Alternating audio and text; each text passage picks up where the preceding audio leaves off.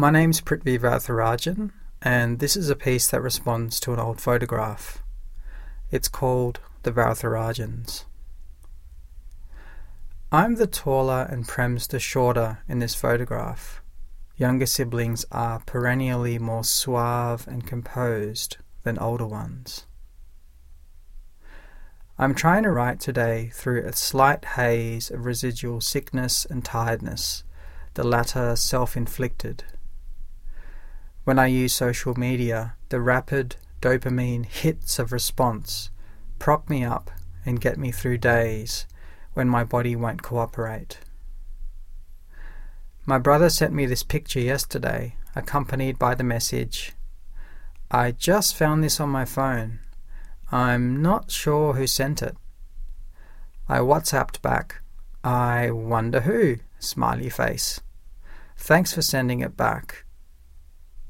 As the elder brother, I sometimes feel that the task of connecting, of attempting to connect, has been left to me, though this is surely a subjective and possibly a false impression. My attempts take various forms. Hey, I thought you'd be pleased to know I wrote you into a poem and it was published late last year. Maybe you'll recognize the jacket you were wearing all those years ago? Hey, one of my interviews got translated into Chinese.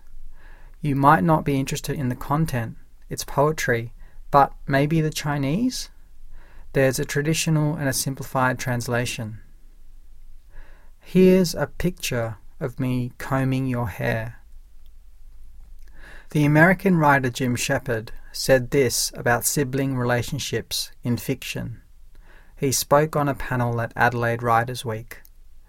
We think of the sibling relationship as straightforward, perhaps as two people running parallel lives, independent of each other. But that's not exactly true.